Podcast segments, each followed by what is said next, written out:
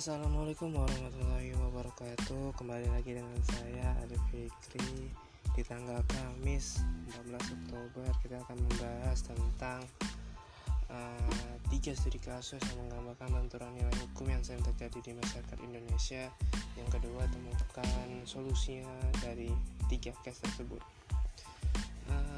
Menurut saya tiga studi kasus yang terjadi sering di Indonesia itu adalah uh, satu penipuan, kedua pembunuhan, ketiga perampokan.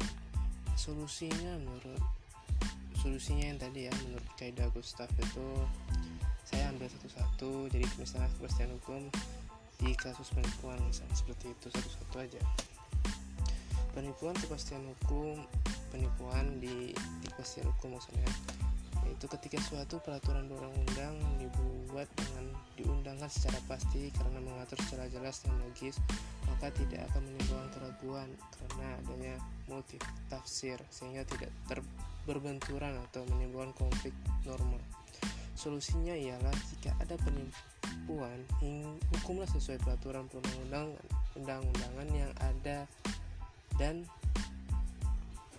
dan lakukan sehingga sehingga tidak terjadi lagi benturan nilai hukum seperti penipuan ini. Dalam artian biar yang melakukan itu jerah. Yang kedua pembunuhan.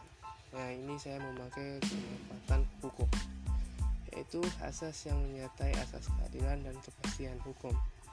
Dalam melaksanakan asas kepastian hukum dan asas keadilan soyok ianya dipertimbangkan asas kemanfaatan. Contoh kongret misalnya dalam penerapan ancaman pidana mati pada ke kepada seseorang yang telah melakukan pembunuhan dapat mempertimbangkan kemanfaatan penjatuhan hukuman pada terdakwa sendiri dan masyarakat.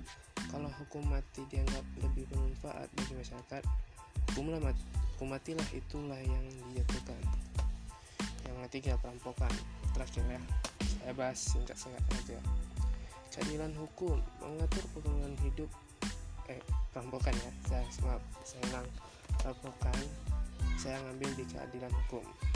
Uh, di kaidah Gustavnya mengatur pergaulan hidup secara damai jika ia menuju peraturan yang adil. Artinya peraturan di mana terdapat keseimbangan antara kepentingan-kepentingan yang dilindungi. Dan setiap orang memperoleh sebanyak mungkin yang menjadi bagiannya Solusinya ialah jika ada perampokan dihukum secara perampokan itu dihukum secara adil, tidak hanya memberikan hukuman, hukuman-hukuman yang kayak biasa gitu, harus sesuai dengan apa yang dilakukan agar di mana korban bisa merasa puas atau dalam kurang adil. Dan juga ke depannya jika jika ada orang yang melakukannya maka dia akan berpikir panjang untuk melakukannya. Sekian mungkin itu saja yang akan saya bahas untuk podcast kali ini. Assalamualaikum warahmatullahi wabarakatuh